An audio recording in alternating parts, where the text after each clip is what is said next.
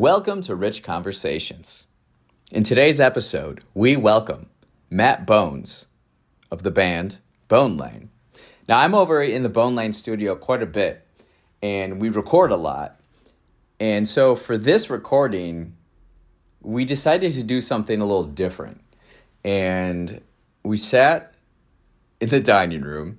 I sat with Bones, and I just pulled books from their bookshelf and we had a conversation about different books that he possessed and also have read and just had a conversation around that. So it's very off the cuff, very spontaneous, and very like uh, I don't know, philosophical, intellectual, whatever it may be. Bones is always great when we're talking about that stuff. I always enjoy having conversations with him and engaging and listening to the, the insights that he has. I love how Bones' brain kind of is wired and operates. I, I really admire it. So, uh, so I thought, yeah, let's just pull some books from the bookshelf. This will be a lot of fun. And I hope you have a lot of fun listening to it.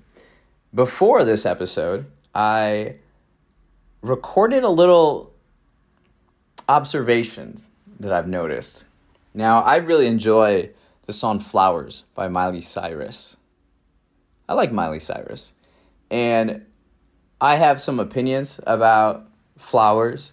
And it also leads into kind of generational observations in the psychology and vibrations of generations, and specifically Generation Z, and what I've noticed through music, specifically in a cultural sense.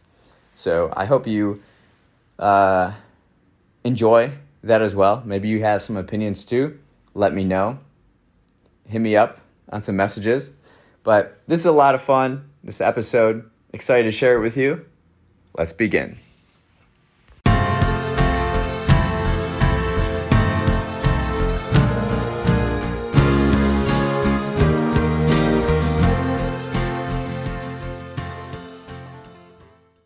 Let's talk about flowers. Flowers. Aren't they so beautiful? Flowers. The song by Miley Cyrus. That's those are the flowers I want to talk about. Flowers is this song by Miley Cyrus, and I love it. I love Miley Cyrus. Uh, big fan of her work. But to me, what I've observed, or my opinion, is that Flowers is the biggest banger post COVID. Now, let me kind of explain how I've derived this conclusion. Culture is created, mainly, it comes from youth. Youth create culture. And today, young Americans are coming from Generation Z, and they were born post 2000, post uh, millennium and much of their experience, first, I love Gen Z. I think they have a lot of potential. Their experience comes from this digital world that we live in. Whereas millennials kind of cross this bridge between the analog and digital world, Generation Z is kind of the first generation born and raised and experience solely digital, right? So, music reflects culture and a generation. And I personally don't listen to the radio. Uh, I listen on Spotify, and I'm usually sticking within my range. I don't really go out and discover new stuff, but I hear uh, with friends around me and also working at a bar and a restaurant, I hear what other people are experiencing. But if you look at, say, a top 40 radio station, or let's say the top songs in the US, this chart, right? You can get a sense of the vibration of a generation, right? The songs that are popular are reflective of young individuals. So Flowers is on there. It's this big hit. But if you go through what I've noticed, so I've noticed some patterns with Generation Z and um, attitudes and vibes and thoughts in a way. If you play the top 30 songs, 40 songs, the rhythm or beats are pretty, I don't want to say flat, but they're very like either chill or melancholy or they don't, there's not too much range. And there's kind of this like sadness or this kind of dark, darker cloud um, with the music. Now, I bartend on Friday nights, and our demographic is typically, uh, it's kind of in that Gen Z range. It's like 20, 26 and younger in a way. It's, it's like young professionals. And you know what people want to listen to when they want to have a good time? They don't listen to contemporary music. Often there's almost like this nostalgia. And so I created this playlist called Bangers Are Us. And it's songs just like really upbeat songs from, say, the window of 2008 to like 2015, within this range. Uh, some, you know, you'll have your Avicii, Calvin Harris, uh, Black Eyed Peas, Lady Gaga, Ariana Grande. Uh, the list goes goes on, but it's just upbeat, fun, and I feel like music doesn't really reflect that tone right now in 2023. It seems to be kind of sad, melancholy, kind of depressive um, moody, which again reflects culture, which culture is reflective of younger generations. And so, if you again go through this list, they're all kind of melancholy. They're not exactly hopeful or inspiring or upbeat in a way. And it kind of reflects my observations of a generation that has experienced life in the world through mainly a digital presence. And then on top of that, experiencing youth during COVID and kind of shutting off this uh, social um, release or vacuum or environment. So you have a generation of young individuals experiencing kind of these you know, all this information coming at them immediately, and the psychology is reflective of the digital age in a way. And I think it's really interesting. And Generation Z might be the first generation that doesn't have mainstream stars. And what I mean by that is because media and culture has become decentralized.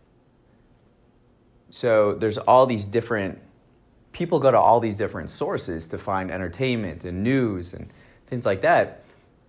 That there's not this monolith culture that creates or stars kind of pop out from, right?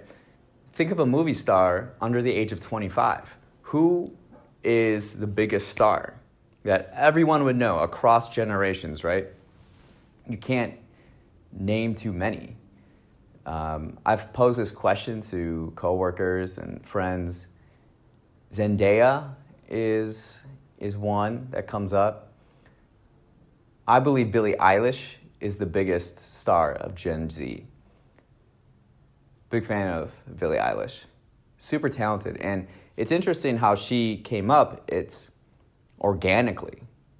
That is kind of the idealized image of what is possible in the 21st century, right? You emerge and become successful on talent. I don't want to say itself, but talent shines through. If you put it out there, you imagine the best will rise to the top. Whereas before, you know, you have these the Disneys and the just pop star kind of pipeline, and hers seems to be very organic and authentic, and people really respond to that. And she certainly has like a certain uh, image that seems to go along with this characteristic of Gen Z, a little sad and moody and depressive, but also there's this inner light that is there, but just needs to kind of be released or shown in a way. So when young individuals want to experience something, song, you know, music that's more upbeat and more um, hopeful and fun, there seems to be this going back, this nostalgia for millennial music and 90s music. So it's interesting to observe. Now, these are just observations and notes that I've made, but um, I think the song Flowers, again, Flowers, is the first kind of. The words aren't necessarily upbeat and hopeful, but they're more reflective of the generation, right? I can buy myself flowers. I can write my name in the sand. It's saying I can be alone and still love myself and be myself. I don't necessarily need someone, which seems to be a, a message of the 21st century that's, of course, on the internet so much and prevalent in culture. But there's this, the beat of it is kind of inspiring and fun and catchy. And if you go through the top songs on Spotify, not many other songs have that feel. Like this feel, and this feel is reflective of the psychology of younger generations. So that's something that's just on my mind. Flowers. The world is more beautiful with flowers.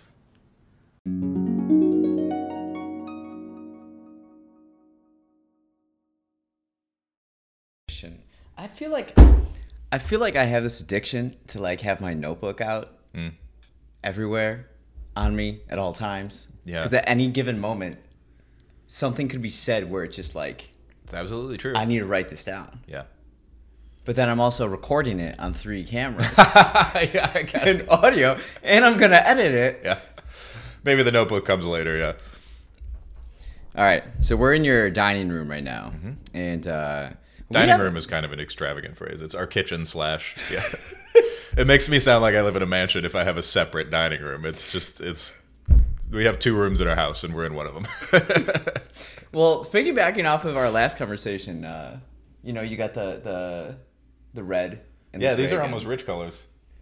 Well, and the then you're like blending in with that one. That's true. Oh Yeah. no. I thought it would switch it up a little bit. You know, uh, I love, by the way, you guys have this this mural. Mm-hmm. Is this a mural? It's a mosaic, right? I don't think either of those. It's a. Did you you took a photo of it on the way in, right? Mm-hmm. Um, I take So a photo of it every time I'm here. really? Yeah, Why? cause it's it like. Again, we we talked about this, right? Moment photography that I'm into. That's true. That's true. Yeah. I I feel like I I was telling another friend this who's like really analytical. Mm-hmm. I feel like I keep track of things visually. So if there's a date or something that happened, I can go back in my photos and see exactly what day it was because I know like I can reference it. Oh, I was in Albany Park, Bonelang Studio, Sunflower Mosaic, and I can just reference thing. It's like a visual reference for myself. But doesn't that deteriorate if it's just just the same visual reference over and over again? But if you go through it, Mm-hmm. then it's like if you go through the photos and you know, you just have this stream of photos, then that shows up sporadically. So Oh, you can see kind of the frequency. It's it's like It's a like a storyboard of your frequency? life, kind of. Yeah, That's interesting. it's kind of yeah, yeah. That's kind of how it is a little bit. So Um, yeah, just to fill people in on what we're talking, because again, we're talking about things that are off camera, like we did last time. Um, but it's everybody. Well, a lot of people will have seen this if they listen to the podcast. It's the mural from the Lacrimosa video shoot yeah, that. Um, I mean, it's. I think it's pretty clear what happened in that music video, but we laid out a grid of of paint canvases, and then our buddy Ken Ferguson, yeah. Love Ken. um, yeah, who is I think we know through you, or through the station, I guess yeah, whatever, same shit. Um, painted a giant sunflower across. What am I looking at? Thirty canvases, uh, and so yeah, that's the painting. We kind of didn't. Well, we didn't have plans for it after that, so now it just it's up in our house. but it fits like perfectly. Mm-hmm. It's like every time I come here and I go down those stairs, there's like, it's like I know, I know. It's like this is we're going down into the studio. Mm-hmm. Yeah. Anyway. Sam keeps talking about replacing it with something. Really? What'd you? I don't know what though. That's the big question. I think it's. I mean, it's Yeah. just been up for years now, so I think it's just a like a novel. He would just like something new, but it's fucking. We're like not gonna find something that big, that's cool, cheap. Art is expensive as fuck. Yeah, Good art, yeah. unless we want like a poster, like this. do, do you like do you like the uh remember the posters in college they would have like people come on campuses and then just sell these like posters for five dollars and you you have like all your college posters like the beatles the pink floyd Yeah. the, like all the They were all like stoner posters. I feel like, and it was the same with uh, every twenty-year-old has tapestries. Has those like thin, they almost look like curtain material, but they kind of look like Persian rugs. Do you know what I'm talking about? They're just like think so, pieces yeah. of cloth that you like people like hang above their bed or something. That's just a mattress so. on the floor because they're in college and yeah don't have their shit together.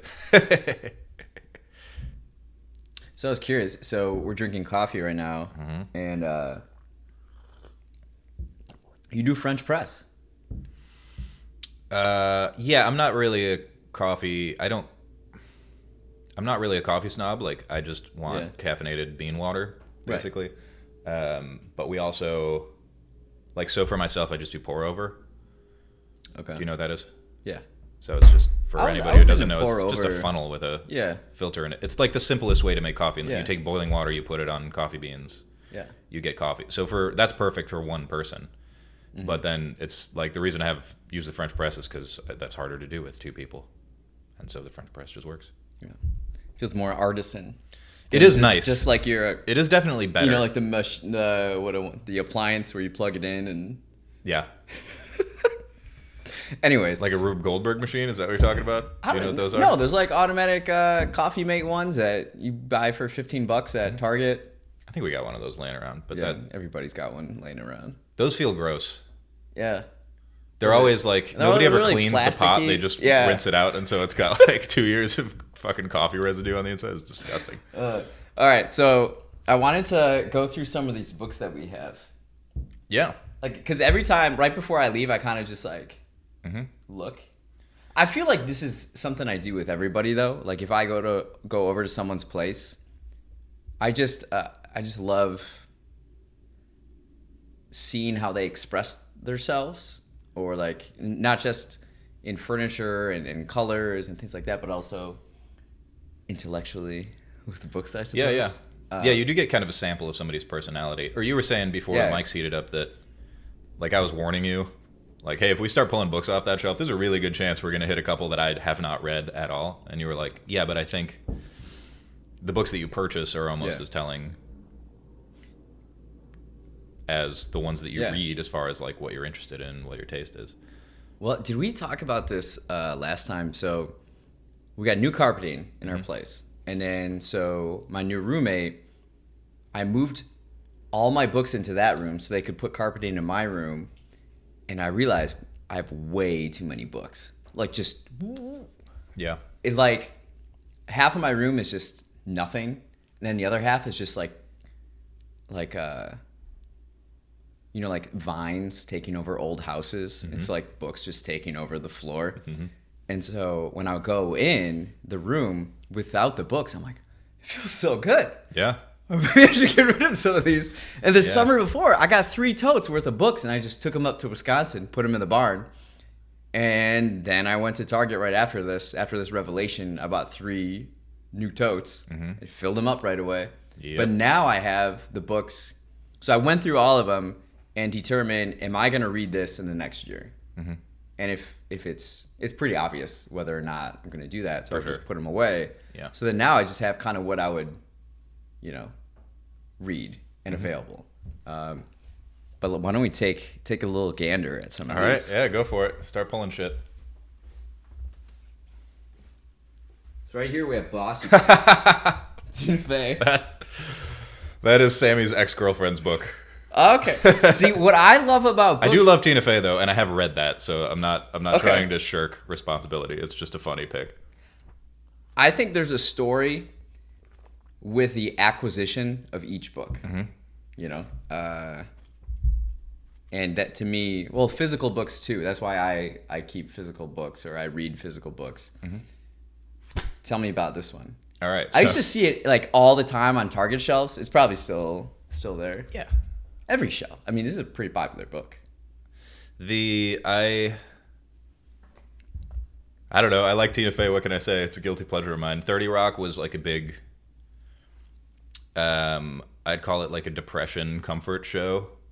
Like I was pretty seriously depressed for quite a while in my life, and that was like it's just it's like a it's like comfort food almost. Yeah. I don't know if you do that if you just like consume the same material over and over again sometimes. Like I must have seen 30 Rock 6 times all the way through. Cuz it takes no mental you know, you don't have to think at all. I feel like everybody uh, has a show like that. Mm-hmm. A lot of people like The Office is popular, Totally. Seinfeld, uh, Brooklyn Nine Nine. I'm trying to think. Sopranos is a big one for me. Mad Men is a similar thing.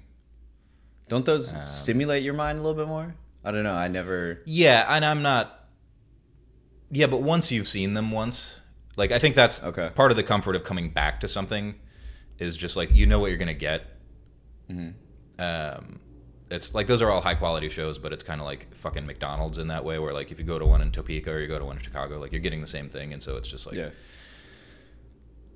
I don't. I think people end up in. I mean, I'm. I know I'm guilty of this. Of finding themselves in loops like that, where it's like they feel like they should branch out more, Yeah. but it's just it's a risk to start a new show. You know, like I might just waste my whole night. And Yeah. usually by the time you're turning on the TV, you're like tired. You don't want to fucking deal with anything. No, you know what happens to me?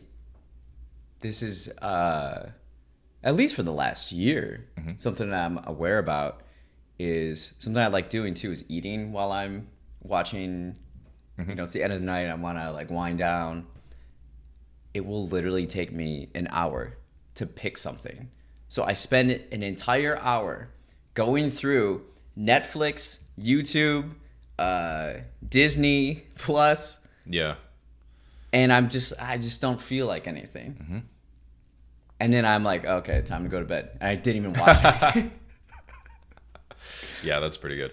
Yeah, I'll just watch. I watch a lot of the same comedy specials over and over again. okay. Like I've seen all the Tom Segura shit fucking at least five times. So that's kind of what happened there. Is um, this is this is years like we were we didn't live here. This was um, Sammy's ex girlfriend from like when he was doing his master's program. I think uh, was just trying to be nice and like bond with me. Basically, I think was what was going on. She knew I liked Thirty Rock, and so she lent me this book. Okay. But I had no interest in reading it. I was like, I mean, I, you know, I just don't give a shit. But I felt, I felt obligated then to read it Okay. so that we could like have a conversation about it. Yeah. And then we never did, and they broke up, and now we just have this book. Did you so you did read it? I did read it. I don't really remember it. Is there like one big thing you would remember from it? No, no, not at all. All right, enough said. Okay.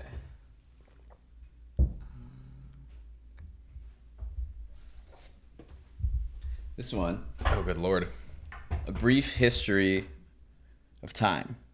Yeah. So this is a Stephen theme. Hawking. The theme of my bookshelf, I would say. So, so first of all, I'm a typical dude. All of this shit is nonfiction. I think I got like fucking four fiction books up there. um, and a big theme of my bookshelf is things that I don't understand. Like I just have science books that are way fucking above my head. There's like a book on quantum mechanics up there. I have no idea. I'm never gonna be able to make heads or tails of that. It's just I. Find It's it- cool when people come over and they see it. They're like, "Oh, this is a smart guy." They're all for show. um, so you did not read this one. that I did. That one I read when I was young, though. I was like maybe 14 or something like that. Um, and that one was. So my dad and I have a similar interest in stuff like that. Like I would say pop science. Yeah, Uh, something digestible that. Yeah, and you know, there's the. It's like kind of the Neil deGrasse Tyson thing where his job is to make To- people who don't understand science at all like understand it a feel like bit. they vaguely get it. Yeah. Where they give you like an animation of a, a wormhole and then like Yeah. you're looking at a clock through a wormhole and you're like, "Oh, I think I understand relativity." so there's a lot of that shit on my shelf. It's like there's some of that. There's Carl Sagan up there as well. Uh, Is it pale blue dot? I think I have Pale Blue Dot. Yeah, I can't remember what's on that that shelf one. and what's around. Uh, actually, it's right by your left hip. Is Cosmos. Oh, okay, Cosmos. Cosmos. This I did read and I don't remember it. This we're gonna keep running into this problem. Is I either I didn't read it or I don't remember it. This is nonfiction too, I think, right? Oh, I see that that quantum mechanics one. Gosh, I just love when I see. I take my book covers off. Yeah. For hardcover, it's yeah. That's that's a gorgeously bound book. Oh yeah, man, look how sexy this is. it's really nice. Quantum mechanics. Yeah, but I get a kick out of the um, sort of poetry of science. Like people, the thing that's beautiful about Carl Sagan is that he's poetic about it. Um, like the whole pale blue dot metaphor. It's not a metaphor. It's just uh, he's pointing out that all of every war that's ever been fought, every tragedy that's ever happened, has all happened on this tiny little speck, which can be a little bit depressing. But he presents it Is in a way the, that's the pale blue dot one, or is that Cosmos? that's uh, I think it's the introduction to Pale Blue Dot, but that's where the title comes from. I think about he- that all the time. He has this little like kind of tone poem about that. Yeah. Yeah, like it's so, we're so insignificant. Yeah. I think I disagree though, because so? si- well, size is not a good proxy for how important something is. that's that's a great thing too. Like if the as far as we know, we're the only conscious things in the universe, That's right, true. on this planet. Yeah. And so fuck everything else. It's all dust and stupid shit. Just because it's big doesn't mean it's So more we important. are significant, very significant. That's my that would be my take. Until we do find Until out. we die, and we're still so we're very fleetingly significant. but yeah, I wouldn't make the same argument that every well, I think I gave this book to you guys. yeah, I don't think I ever read that. All right, let's talk about it. What This is remind me what the premise is? okay. So this is probably my probably one of my top five favorite books. Mm-hmm. Yeah, you have a couple that you bring up a lot, and that's definitely one of them. Yeah, Chuck Klosterman. He's this like pop culture writer, but he uses like pop culture and like a really fun writing style to talk about like very like interesting things. What So- else? So he's done a couple famous ones, right? Uh, sex, drugs, and cocoa puffs. Right. Um, I think that's the one I was thinking Raised in Captivity was his second to last one. He did like a anthropological commentary on the 90s. That Mhm. was his most recent one. Just talking about the 90s and like culture and politics and the world, what it was kind of like uh, compared to today. Um, many, he has, he's a lot. Yeah, he's one of those people whose names you just see on the subway or something. He's like a weird, kind of a weird guy. He's he lives in like Portland, but he's like really into sports and music. Very he wasn't into the music. he wasn't the mu- music reviewer, was he? I think he did mu- music reviews. Yeah. I think I might be thinking of Chuck Palahniuk too, who did Okay. Fight Club is his famous one, but I think one of these motherfuckers this is a music reviewer. This one is my absolute favorite of his. Mm-hmm. It's thinking about the present as if it were the past. yeah. So he presents all these scenarios of like, say, rock music. Mhm. When we look at how will it be thought of 500 years from now, where when we think of classical music, we think of like three names: the general public can only name like three people. Yeah, Bach, but during the time, Mozart. yeah, there's all Brahms these the different four. people. So throughout time, like singular things become more remembered. So, so it's like, will rock music be? He takes the Beatles off the table because it's too obvious of a choice. Okay.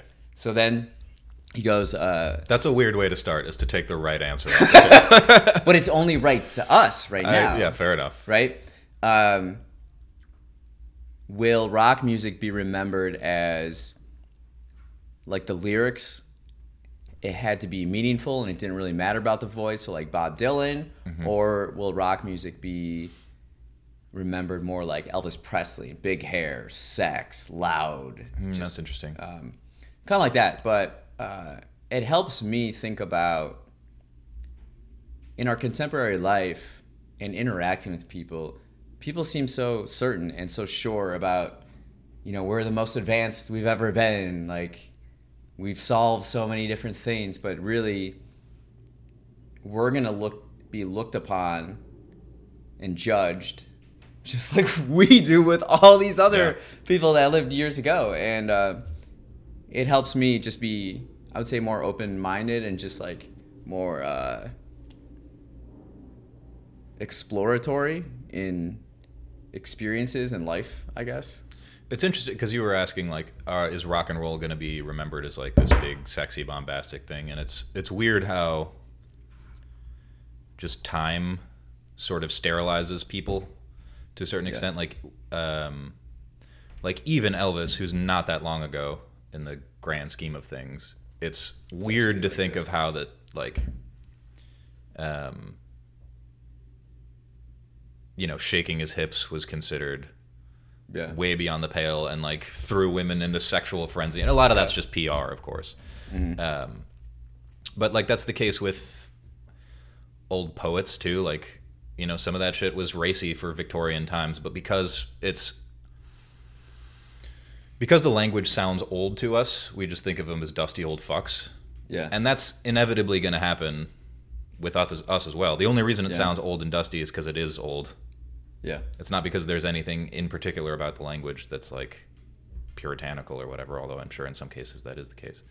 But like in 80 years, we're all going to sound, you know, the way that we make fun of people from like 20s movies, like, nah, see? that voice we're all going to sound ridiculous to people 80 years from now. have you ever heard of the lindy effect No, what's that? So I actually, so I met this guy. This was during COVID. He lived in Paris, and then he moved back to Chicago. He's originally from Chicago, and his like girlfriend is from Europe, but to renew his papers, he had to come back to Chicago. So he was living here, and he would come into the bar, and then we would just chat. And he's a technology lawyer, and he he's got like a pretty pretty heavy uh, Twitter following, and he focuses on the Lindy effect and like living by the Lindy effect, where something This is a very strange man. Yeah. I like this. so something non-biological, its future is equivalent to its past. So if a book has been in print for 40 years, it is likely it will be in print for another 40 years.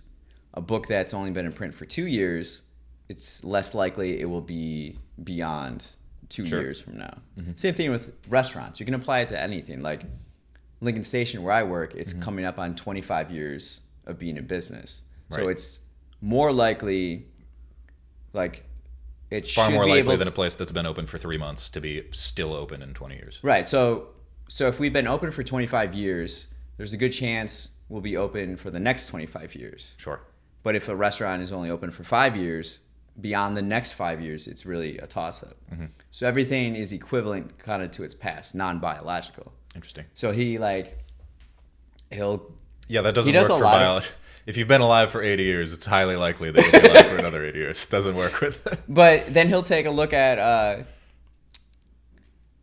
you know, just trends and fads today, and like he drinks like only beer and wine because that's like what they've always been drinking. Okay.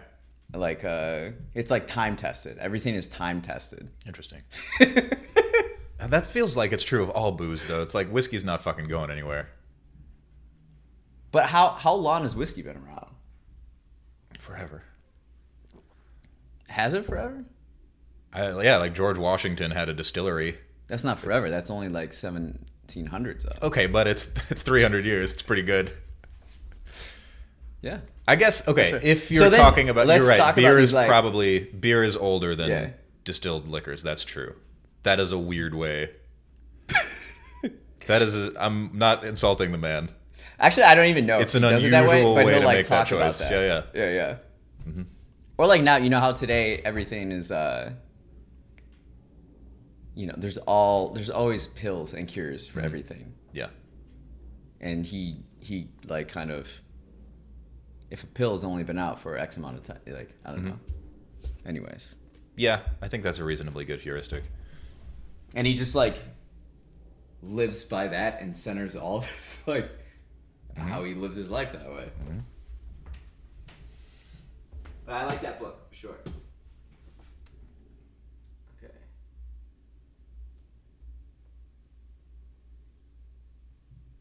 Hmm. Some good ones. I hope so.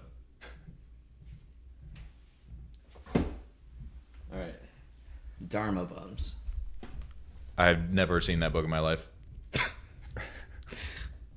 We're doing great. Jack Jack Should, Kerouac. should we just go to another one? Have you we can talk about Jack Kerouac if you want. I've read a couple of his things. What did you, what did you think of On the Road? I'm debating. That's on my shelf. I have like 68 books on my shelf mm-hmm. that I need to like go through. That I've deemed the most useful to me in the next year. Jack Kerouac. The best thing that I can, not the best thing that I can say about that book. Um, one highly useful thing I can say about that book is it's very easy read. Okay. So it's not, um, it's low risk. I would say like you're gonna get through it quickly. It's not, it's pleasant to read.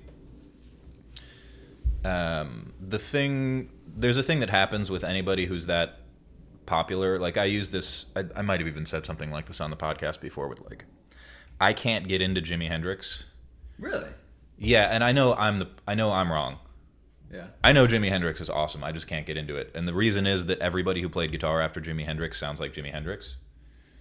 And so now when you go back to Jimi Hendrix, it sounds kind of cliched. Yeah.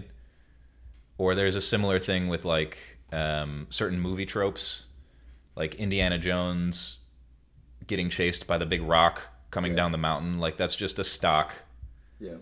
or like the door about to close on him and then he grabs his hat from underneath it. Like now that's just a stock trope in movies Yeah. and it makes those movies seem cheesy when in fact they're the movies that came up actually that's not true it was all based on like dime store novels but um i think that can happen and that happened with jack kerouac is that he was so influential that everybody copied his style and it feels just like kind of silly and sophomoric now to look back at it it feels like i don't know just like kind of hippie bullshit Yeah.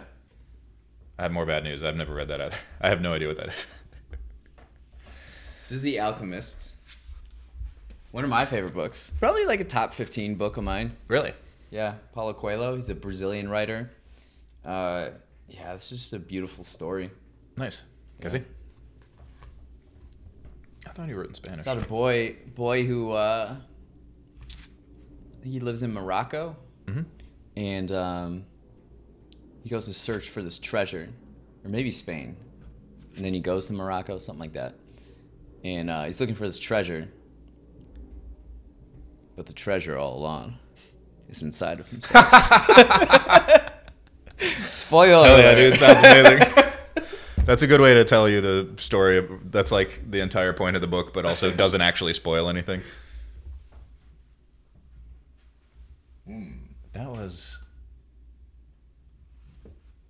Which one's that? What do we got over there? Who owns the future? Oh, that shit is wild. Let's talk about that. This is who owns the future. Um, man, this is going to be really fucking hard to explain.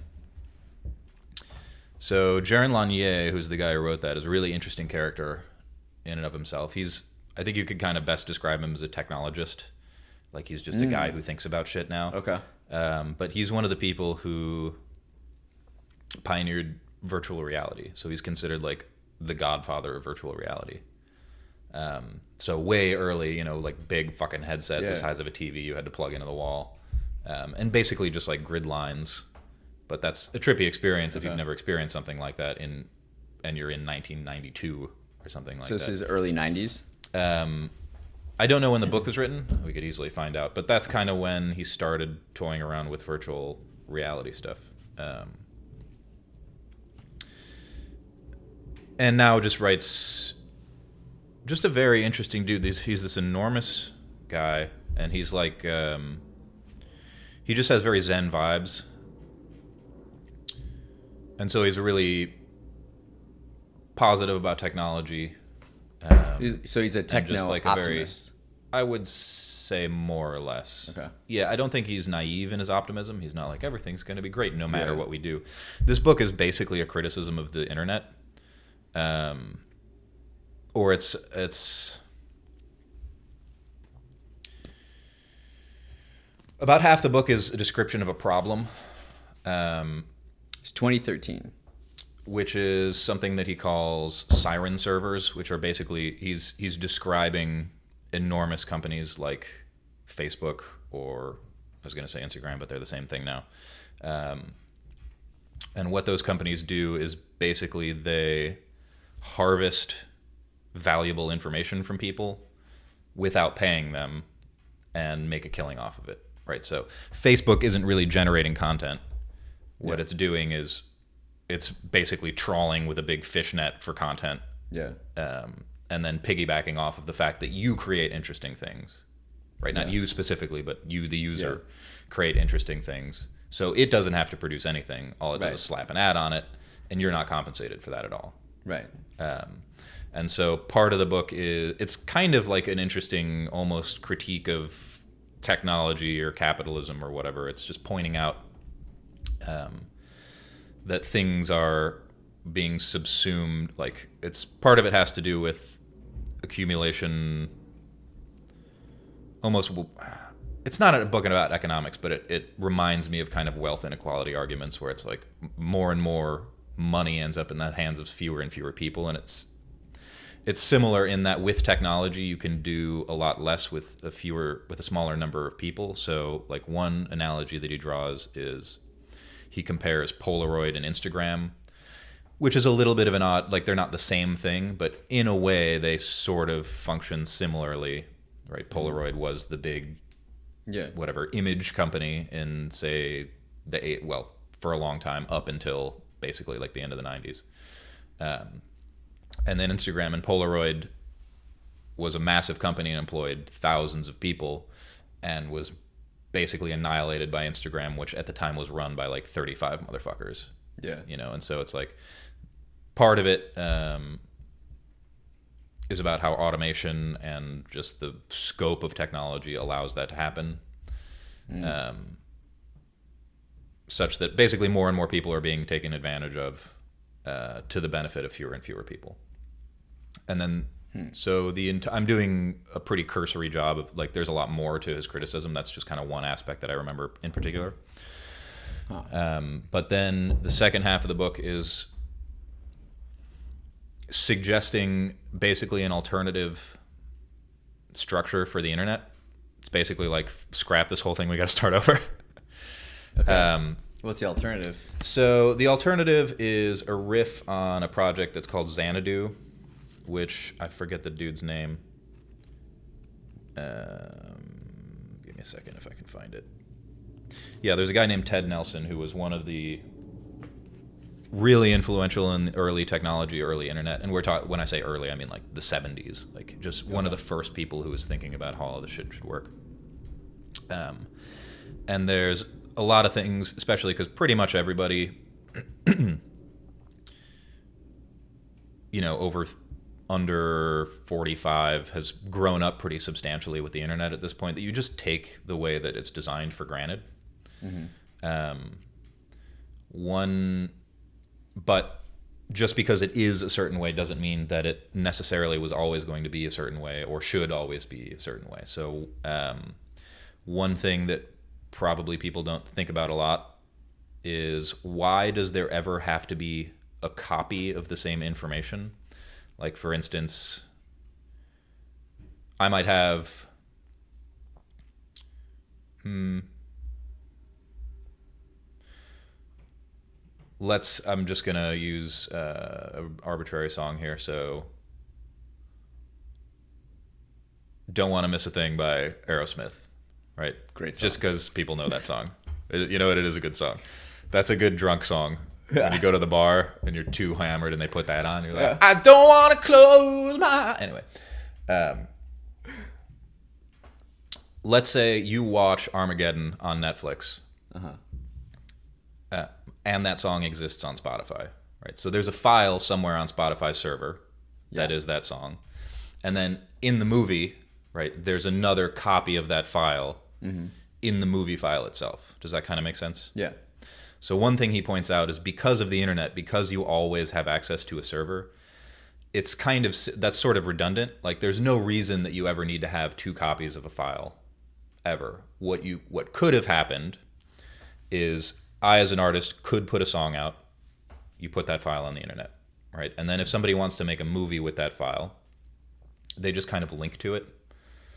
Um, sorry, a lot of this has to do with like weird data structures, and it's hard not to get into the weeds on it. But um, the point he's making is that in if you were to kind of restructure the internet, it would restructure the economy of the internet such that like if you're making a film and you want to use a piece of music, you wouldn't necessarily even have to reach out to that person and ask like, "Hey, can I use this?" Um, because that piece of film would be pointing at your original piece that you uploaded. It would be traceable that they had used that. And if that movie makes any money, it could automatically funnel some of those proceeds to you. Does that kind of make sense? Yeah. Interesting. So, to come back to Facebook, if a million people, let's, I'm just going to pick random kind of round numbers. If a million people put one photo on Instagram and Instagram makes a billion dollars, mm-hmm. Arguably all of those people are owed $1,000 or maybe a little less than that because Instagram takes a cut Yeah. or something like that. And all of this, if we were better about tracking the origins of where things came from, if things were structured in his view more sensically to begin with, all of this could happen automatically. Isn't that what cryptos? So doing, NFTs had sort of a similar thing. Yeah. Um, and the first of all, I'm not like a big crypto guy, but something that I think I am really interested in cryptocurrency and not as like an investment thing. Like people are like Bitcoin's a scam. I don't give a shit if it makes money or not. The technology is really interesting because money is a technology. Contracts. The mm-hmm. technology and the contracts is like what it's all about. Self-executing contracts. That's a crazy idea. But like one of the things that happened with N- NFTs is they implemented some of this stuff. yeah. So again, depending on how they're built, because you can, it's basically programmable art, so you can make it do whatever you want. But one of the ways that those, a lot of those worked was that an artist's, let's, I make an NFT and I sell it to you for two thousand dollars, and you go out three years later and the price has appreciated and now it's worth two million dollars. You sell it again, but automatically because the blockchain remembers where it's been and where Black- it came from Yeah, that's the name. The- it can automatically pay me, yeah. which is not the case with physical art, right? If I draw a photo, if I'm Picasso and I draw something on a napkin, and 30 years later it's worth three million dollars. This happened with his Dove of Peace drawing, by the way. He just like drew it for a kid in a museum, and now it's worth like some absurd amount of money. Wow. He can't reap the benefits of that, Yeah. right? So he now he's been alienated from his own Work. production, sort of. Um, but yeah, so the book, it's pretty. It's a little bit, you know, he doesn't get into like exactly the details of how this would work. Um, but there's just kind of interesting ideas in it like that, where like if we restructured this entire thing, we could make it so that your value wasn't constantly being stolen by people who are. Um, alienating really is the word for it, which comes out of Marxism, but um, cutting you off from your own Yeah. value, kind of, you know, pulling the wool over your Yeah. eyes and saying, well, I went out with a a data lawyer Yeah. recently, and uh, she was saying very similar things. We we really agreed upon like data is such a huge issue. Companies m- can make so much profit off of data, like so.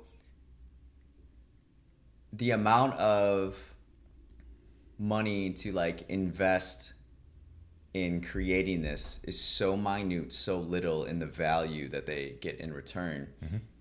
But it's like no one, and we're talking uh, especially in America, no one in America, their top priorities throughout their day and their life is not their data on Facebook or Instagram or Right. name any other um, app on your phone. There's just so little care, but it's so like collectively valuable Right. that it it just continues that wealth and equality. Well, yeah, and because you don't think about your data is not very valuable in itself. piece by piece. Yeah. Like I've maybe given away 15 cents worth of data today just through app usage and stuff Yeah. like that. But um, over time, ideally, I would be the person reaping the benefits of that. Is kind of the book. Is one of the one of the points that the book makes. Um, and so yeah, I mean, we've used we used music or whatever, but you could do this with any type of data. Like if Yeah. Facebook uses statistics about you in order to make money, there's no reason that that couldn't be trackable. That you couldn't say, well, Facebook pulled all of these users' data. We know who they are. We could funnel some of the Yeah. proceeds to them. And I wouldn't be surprised if you saw stuff um, like if anybody's aware of Web3 that's like people are trying to basically do this like kind Yeah. of re- make the next version of the internet and a lot of it is based on not necessarily this book in particular but like some of the same source Kind material of ideas and concepts. um, yeah and so the guy the guy that the whole again the second half of the book is about solutions but it's also largely an homage to this dude named ted, ted, ted nelson who had this prod, project that he never really got off the ground called xanadu which was basically a competitor to the internet starting out and the internet just got off the ground faster because they found better ways to invest and stuff Okay. and this dude has been kind of puttering away on this project for like 50 years and just really hasn't released anything usable you know Okay.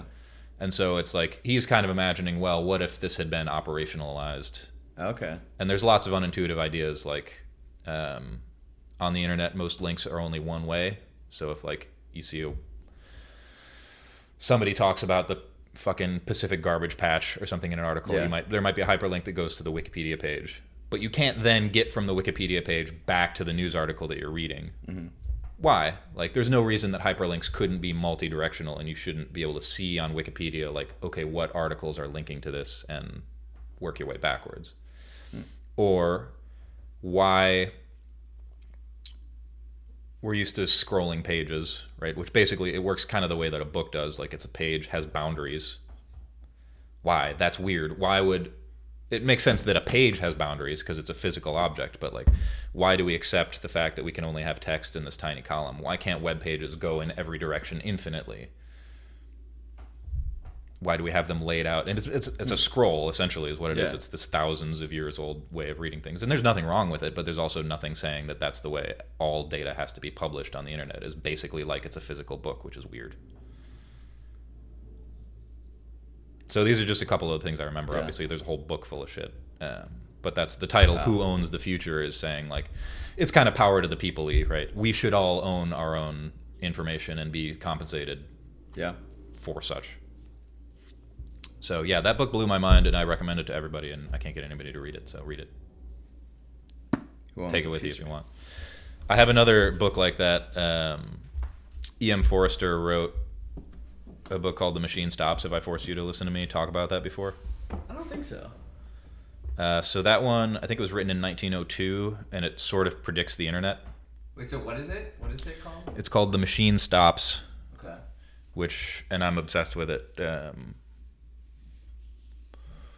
but it's a little like it reminds me of like Jules Verne, who kind of predicted what submarines would be like before submarines ever existed, uh, yeah. and it's essentially he imagines a world in which everybody is basically living in kind of underground pods and taking it you know everything is provided for them by the machine which is just this giant human superstructure that they're surrounded by Okay. and it provides them with food and stuff. But most importantly, it provides them with entertainment. So people have, I forget what he calls them, dishes or saucers or something like that. But it's basically a tablet, and they can watch lectures and things like that. And you're just like, okay, so in 1902, this dude predicted the internet, Yeah. And especially living through COVID, that's how it felt. As you felt like you're living in like a little isolated pod underground. Did you read Just- this in COVID or? No, I read it years before, but Okay. when COVID came around, I mean, it's remarkable enough Yeah. without COVID. It's still it's just a wild story, and it's it's not like the greatest piece of literature ever. It's some a lot of science fiction is good not because the storyline is compelling, but just because the ideas are cool. Yeah. This is the case with like the Time Machine by H.G. Wells. Yeah.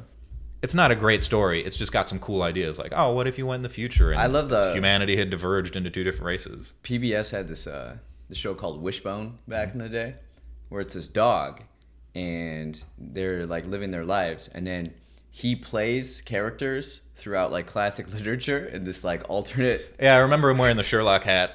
Yeah. So it's this dog, and he's interacting with all these people, and he has like lovers and you know whatever. And no one can tell that he's the dog. He's just- so it's his dog that they dress up, and he's like acting. Uh, That's awesome. and but I remember the one, the time machine one, uh, was always a fun episode. Hell yeah. I remember the commercials for that. I don't think I ever watched the show, but I remember the dog was adorable. Hell yeah. All right, All right. Herodotus. Yeah. I like. I keep kind of hearing his name, or he gets brought up on. I listen to like history podcasts. Um, so he's is he considered like the first historian or something? More or less. Um, so obviously, he's not the first person to ever write history, um, because you know if you look like at ancient Egypt, you'll go see. Yeah. Sorry, this is not going to stand up on its own. It's well, we can't read it from there anyway, but it's Herodotus's histories. Um, the so you'll go see on fucking walls in Egypt. They'll be like, and then Tutankhamun killed everybody from X Yeah. Country that doesn't exist anymore because Tutankhamun killed all of them. Um, Tutankhamun so- actually was a pretty m- insignificant pharaoh. Yeah, that's right. He's like 12 when he died, right? 19. All right, we'll say. go with Ramses the third then because he's way more yeah. Ramses. Um, but like all it, a lot of that stuff is basically bragging. yeah, it's like Um, PR. And so Herodotus was is kind of considered the first like the the godfather of history as we think about history, which is like Okay. trying to chronicle things from sort of a detached perspective. Yeah. Um, but it's also the case that it's really it's not modern at all. It's very something that's kind of interesting about early like when I say early history, I mean like this shit or um, even like Homer is it's it's clear that ancient people were less concerned about whether something was like objectively true. Um, you know, like old myths, the Iliad, the Bible, or whatever. People aren't like worried so much about sourcing. Yeah. You know, did this actually fucking happen? The way that it says, it's they were much more comfortable, I think, with the blend of mythology and like hard data. Whereas modern history is obviously very like we need to be able to prove everything. Yeah. Uh, and so there's a lot more mythically things like he um, there's a lot of at least exaggerations and things like the whole Okay. like the battle of thermopylae like it's not actually the case that it was 300 greeks it was like 300 spartans and also a couple thousand other guys who weren't from sparta or whatever you know it's like Yeah. things like that just kind of get lost because it's the point of the history isn't to document things the way that a modern historian does. It's like it's part mythology and like storytelling and almost nationalism in a way where it's like Yeah. check out how dope the Greeks are. Um, So he was Greek or Roman? Greek. Okay. Um, but yeah, and this I mean it's pretty long. Like so, a lot of the most of the things that could be labeled history that happened before him are, So are these just stories, like like history stories? Yep. And so this and let's see these book one, book two, book three, book four. These are not very helpful. Um, yeah, a lot of them. It's mostly like war histories, things like that. Or this and uh, Plutarch has a book called Lives. I don't know if you've read that, but that's like kind of the the first biography where it talks about remarkable people, early philosophers, stuff like that Interesting. or emperors or whoever. I, Yeah. It's been forever since I picked it up, but kind of a similar deal. The last uh, one of the books I got in New York last time was the philosophy of history, and it was like this got it at this like obscure bookstore in Brooklyn. Mhm. It was like this big, cool cover, written in like the I don't know fifties or something. Yeah. Cool. Well, another thing, I think it's hard to wrap your head around how drastic a change the rediscovery of a lot of that classical stuff during the Renaissance was, because there was this thrust in the ancient world. So, like Herodotus was doing relatively systematic history stuff, and people were thinking very systematically um, in philosophy. And then a lot of that shit, not all of it, but a lot of that shit just got lost in the Dark Ages. Um, and so when people basically what happened is people rediscovered Herodotus around the time of the Renaissance, and it it kind of reminded them, oh, we should maybe be thinking about his, history um, Like slightly we- more objectively we- than yeah. than we have been. Because that in the Renaissance, then then that's when like science exploration is happening as far as the scientific process, and Mhm. so like, what if we apply that to history, right? I'm sure, maybe. Okay, let's do a couple more.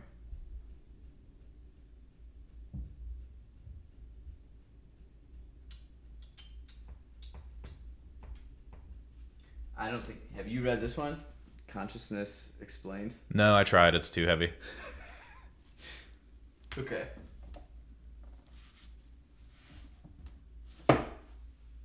Infinite Jest. Did you read that? No.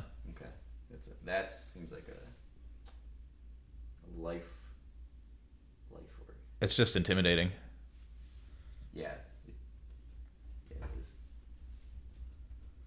I'm curious about this one. That uh, John Burker used to live there. Kind of gave it to us as a joke. Cultivating Taoist. male sexual energy yeah. Taoist. through, I think, chakras and shit. of love, That's kind of what the art looks like. Cultivating male. The art also looks like a uterus. I'm sure that was Kinda intentional. does. Oh.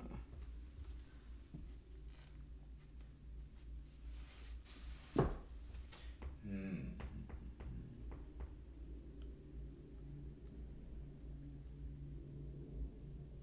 What about this one? The social animal? No idea. David Brooks?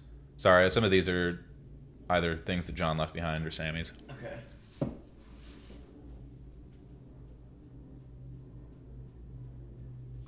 Hmm.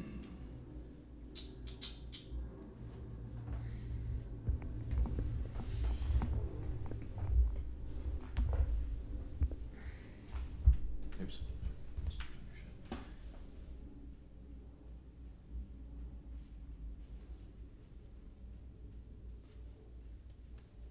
What about this? The golden ratio? Sure, that sounds kind of richy.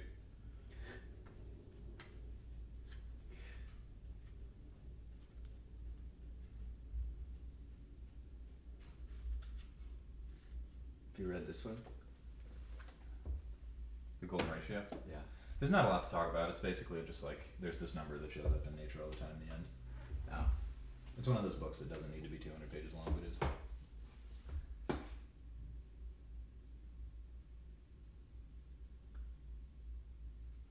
What do you think of? Uh, did you read this one? Welcome Yeah. to the Monkey House. Yeah. Okay, why do you like Vonnegut?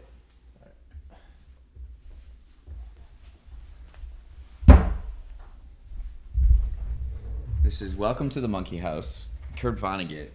I read uh, Sirens of Titan. I think. Mm-hmm. I just I don't know if I like his writing style. Is that a novel? Yeah. Um. I, what's the fucking? Slaughterhouse Five is Yeah. his big one. I think.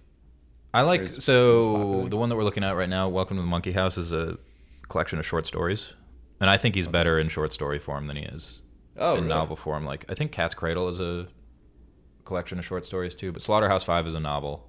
What was the one you just mentioned? Sirens of Titan. Um,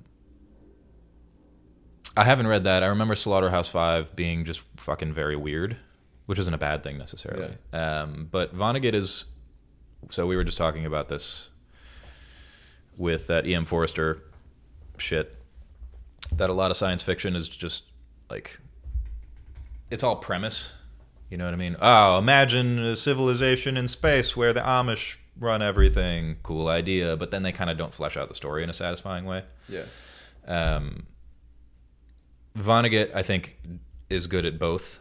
He's really good at concept, and he's very good at making it sort of touching and human. Um, so, for instance, there's a story in here. I think it's called Epicac, which is the name of a basically a computer that writes poetry.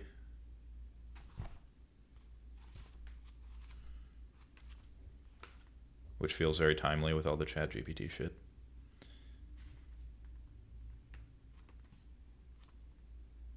And it's short. I'm looking at it. It's like eight pages, something like that. But it's just it's touching. You like fall in love with this fucking computer by the end of the thing, which is crazy.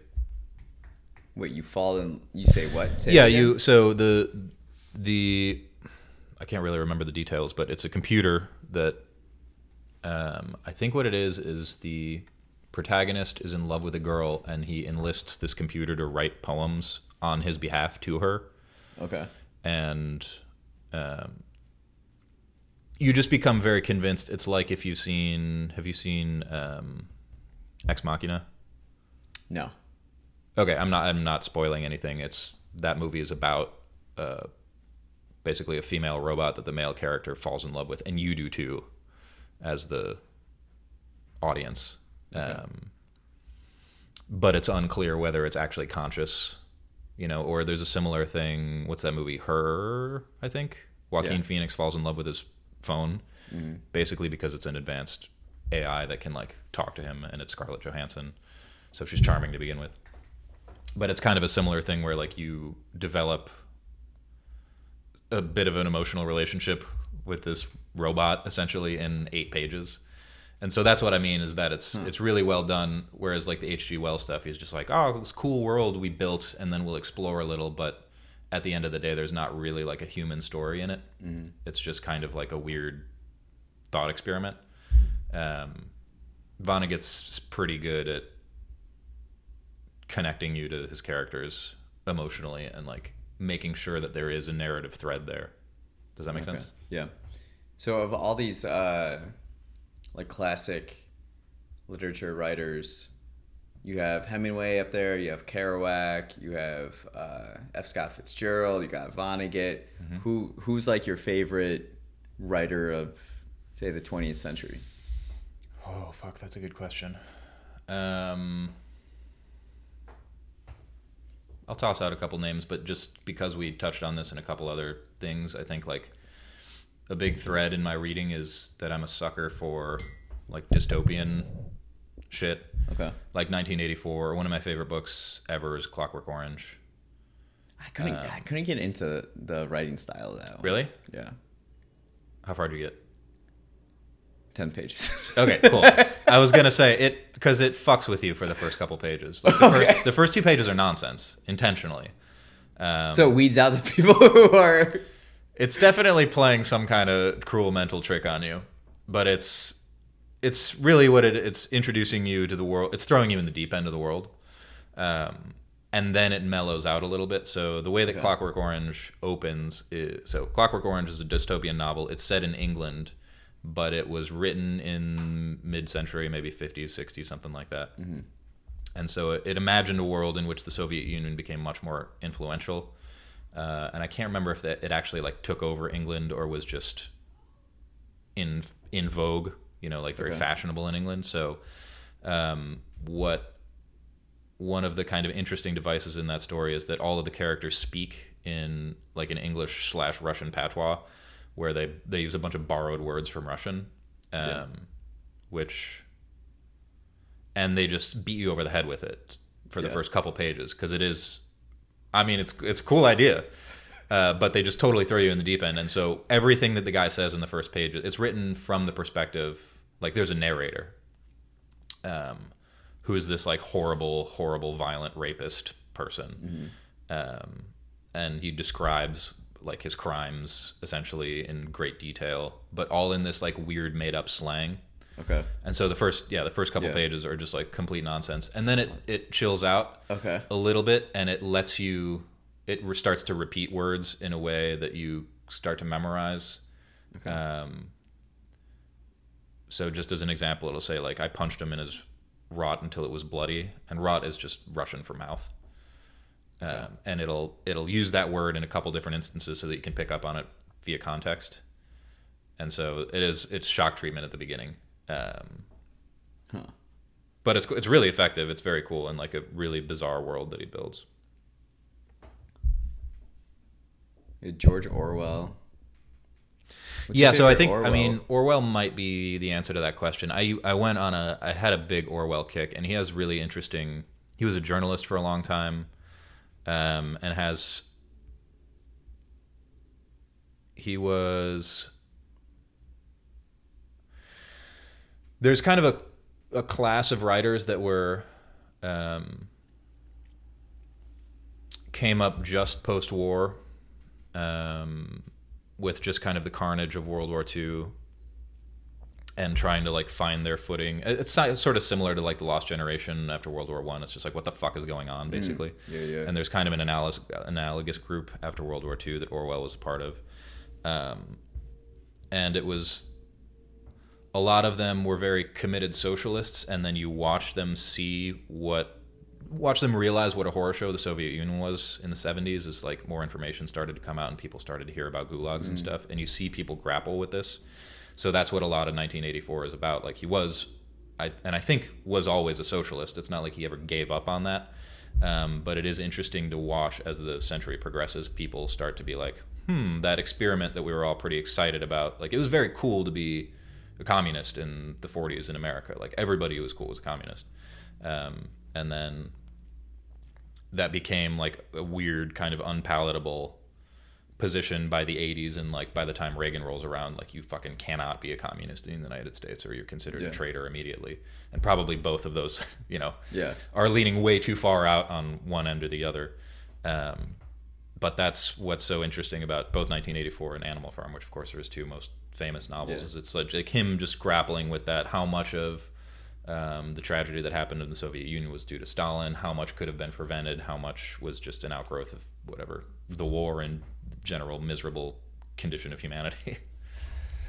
uh, but he also has really interesting. He was a journalist for a long time, so he's got really interesting travel writing from Burma, uh, and just has is is like Orwell. Mhm. Okay. and has a very interesting biography and is like I don't want to say underrated because obviously 1984 is one of the most famous books of all time, but I think a lot of his stuff kind of flies under the radar and he's just a really Huh. fascinating person. All right. We're gonna do one more. Cool.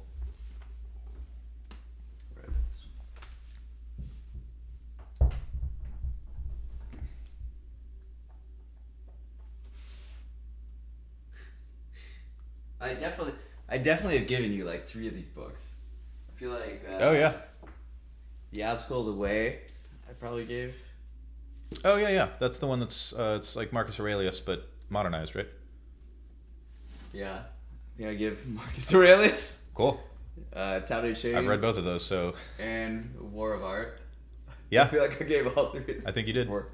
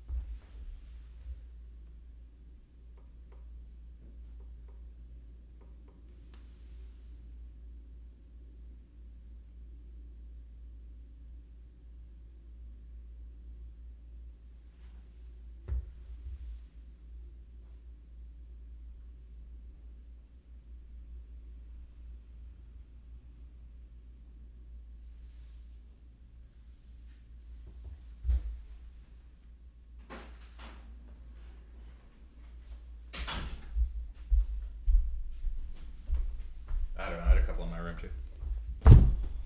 If any of those, no pressure. So are these ones you're reading? Those are. Let me see. This one is in Spanish, and I was translating it as a project for myself. But it's kind of an interesting Yeah, I story. did that with The Alchemist. I bought it in also Spanish Mhm. so that I could just like Yeah, take me an hour to get through one. yeah. I think I got like a third of the way through this. It's pretty good. Um, this one's interesting. So I have a. Do you know anything about? Um, You were yeah. You got a history of Chile right here. yeah, I think we've talked. I have a weird obsession with Chile and uh, Pinochet. So do you know anything about that period? Elaborate more. I know. Um, I know of it for sure. Yeah, so basically in the 70s, there was a. Um, Chile had a socialist government that was then overthrown by the general of the military, Pinochet, with help from the CIA. So it's this really bizarre. Uh, yeah, I guess bizarre is a good word. It's just this really strange moment in South American history where they basically had a military dictatorship take over, and it was kind of the counterpart to like you see mostly communist revolutions happening in places like Nicaragua or Cuba or whatever, and it was like this was just the other side of the coin. Yeah. Where it's like you get to see some countries go like way hard left and some go way hard right, and Pinochet was kind of the like classic example of just like this is a military dictatorship now. And this book, La Aventura de Miguel Littín Clandestino in Chile, so it's called. Um, it's usually just called clandestine in Chile in English, but it's Okay. uh, you know Gabriel Garcia Marquez. I don't think so. So he wrote Hundred Years of Solitude and um, Life in the Time of Cholera. Like he's he's probably the most revered. Uh, he, I f- no, he's not Chilean. He's um, fuck. I don't remember. Wrote in Spanish. Might be Spanish.